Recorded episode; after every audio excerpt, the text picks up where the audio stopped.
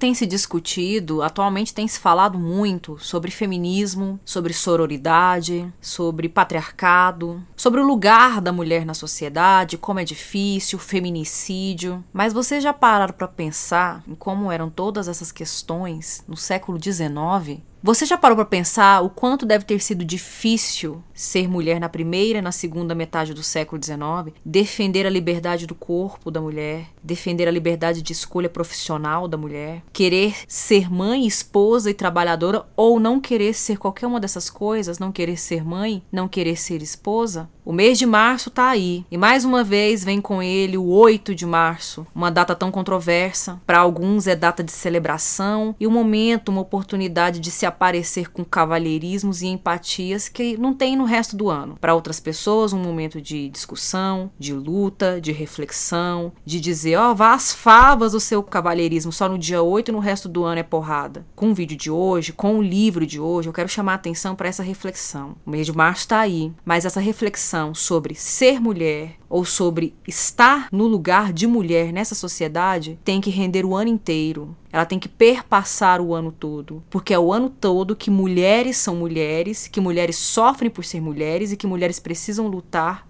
contra o patriarcado. Charlotte Perkins Gilman. Esse é o nome da mulher, da escritora, da jornalista, da feminista do século XIX, final do século XIX. Uma mulher que enfrentou barreiras, uma mulher que enfrentou dificuldades.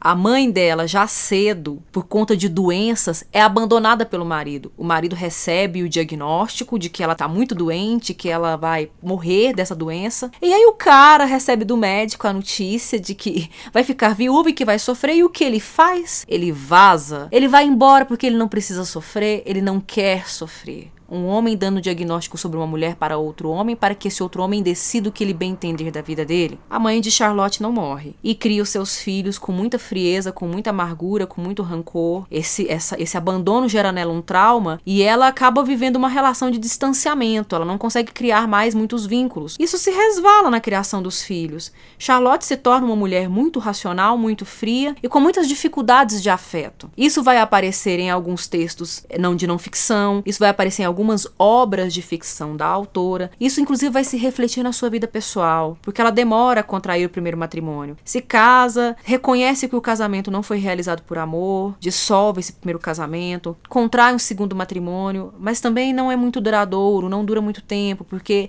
esse amor idealizado não é algo que foi incutido na vida de Charlotte. E ela foi uma forte, uma grande defensora dos direitos das mulheres, principalmente dos direitos das mulheres escolherem suas profissões. A mulher tem que ter ter o direito de exercer qualquer tipo de trabalho, inclusive o trabalho intelectual, que era a área dela, que era o trabalho dela. Então, essa preocupação com mulheres no mercado de trabalho e, sobretudo, em atividades intelectuais, em atividades que são trabalhadas com conhecimento, foi uma das fortes defesas, um dos grandes engajamentos da Charlotte. Ela, inclusive, foi palestrante. Quando ela não conseguia mais publicar, escrever, já não rendia dinheiro nenhum, ela vendia palestras justamente para mobilizar, para conscientizar as outras mulheres. Em 1892, vem a público esta obra, O Papel de Parede Amarelo. É um conto. Nessa edição, da editora José Olimpo, nós temos um prefácio da Márcia Tiburi, o conto da Charlotte e um pós-fácil falando um pouco sobre a carreira, sobre a biografia da autora e sobre a recepção desta obra. Quando ela,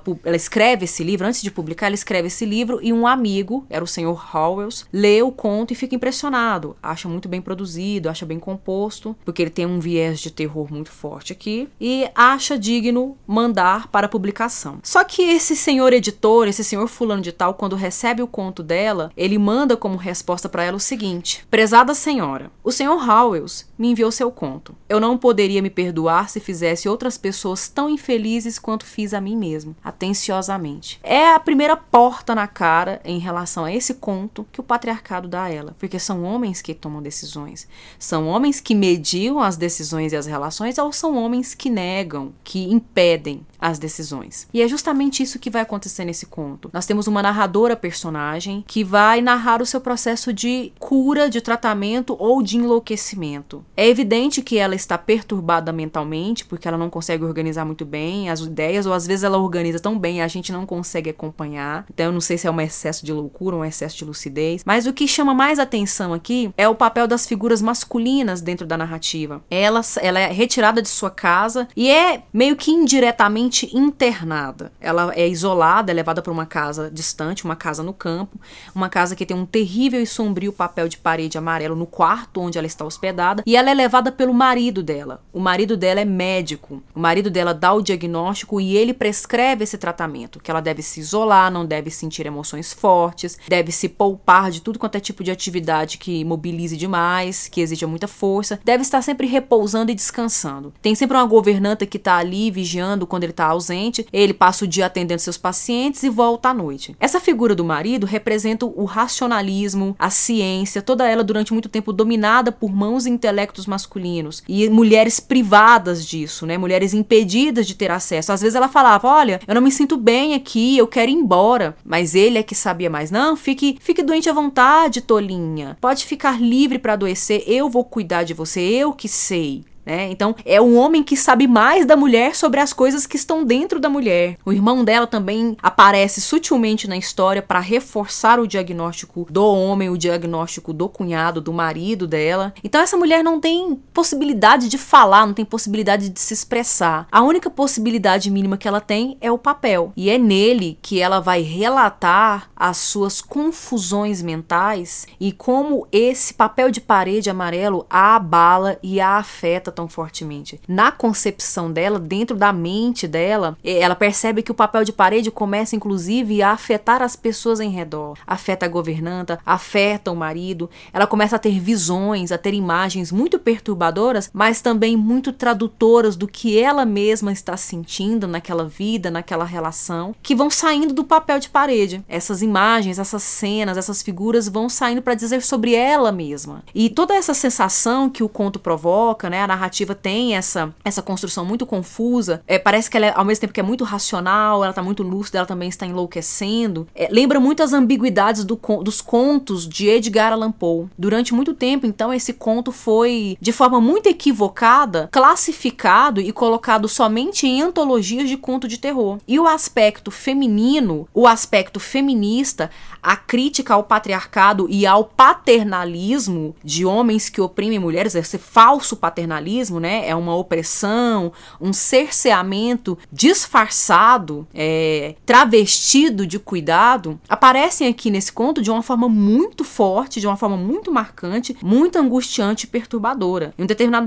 momento chega a ser claustrofóbico ler esse conto, porque você fica agoniado, você fala, essa, essa narradora precisa de ajuda, mas como poder ajudá-la? como poder dar voz a ela se ela não tem papel, não tem caneta, está proibida de escrever, de exercer grandes esforços intelectuais mentais. E quando ela faz, ela sente que descarrega, ela sente que alivia, mas ela fica cansada porque ela está toda inserida num contexto em que está sendo obrigada a acreditar que ela está doente. Desse modo, ao mesmo tempo que essa narrativa é muito perturbadora, também é muito esclarecedora, abre muitas possibilidades de reflexão sobre as violências cometidas contra mulheres, contra mulheres, todo tipo de violência, não só a violência física, não só a violência sexual, né, que são as que mais rendem noticiário, mas a violência simbólica, é, a violência patrimonial, a violência relativa aos bens, a liberdade que a mulher tem, a, o assédio moral, a violência moral que mulheres vêm sofrendo ao longo da história. É uma narrativa muito interessante, boa para refletir tanto para mulheres, para nós mulheres, para a gente pensar sobre o nosso lugar, para a gente refletir, a gente conseguir ter uma consciência talvez mais lúcida cada vez mais sobre as situações abusivas às quais somos lançadas muitas vezes, e para homens que são capazes e que são desejosos de entender, de compreender cada vez mais a situação da mulher e desejam fazer justiça a isso, é, desejam não pactuar mais com a opressão do patriarcado. Se você gostou do vídeo, curta, compartilhe, compartilhe com amigos, compartilhe com quem ter, tem interesse em temática feminista, compartilhe com mulheres, com mulheres que precisam entender mais,